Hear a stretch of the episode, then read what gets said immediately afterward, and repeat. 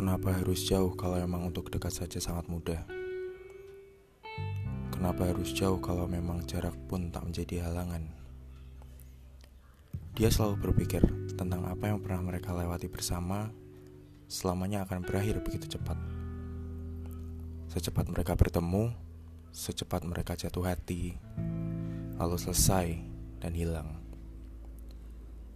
Harapan yang mungkin pernah mereka genggam berdua perlahan hilang seiring dengan tautan jari yang mulai melepas satu persatu.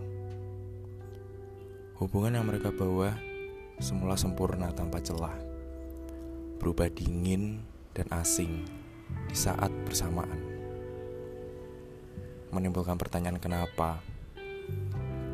Kenapa berakhir di saat semuanya terlihat baik-baik saja? Seakan Salah satu dari mereka ada yang pergi menjauh ketika semuanya hampir terwujud. Kenyataannya, mereka hanya sampai di sini. Iya, sampai di sini. Entah alam semesta sudah tak menerimanya, waktu juga tak pernah memberi kesempatan untuk mereka berdua. Serumit itukah kadang sebuah hubungan?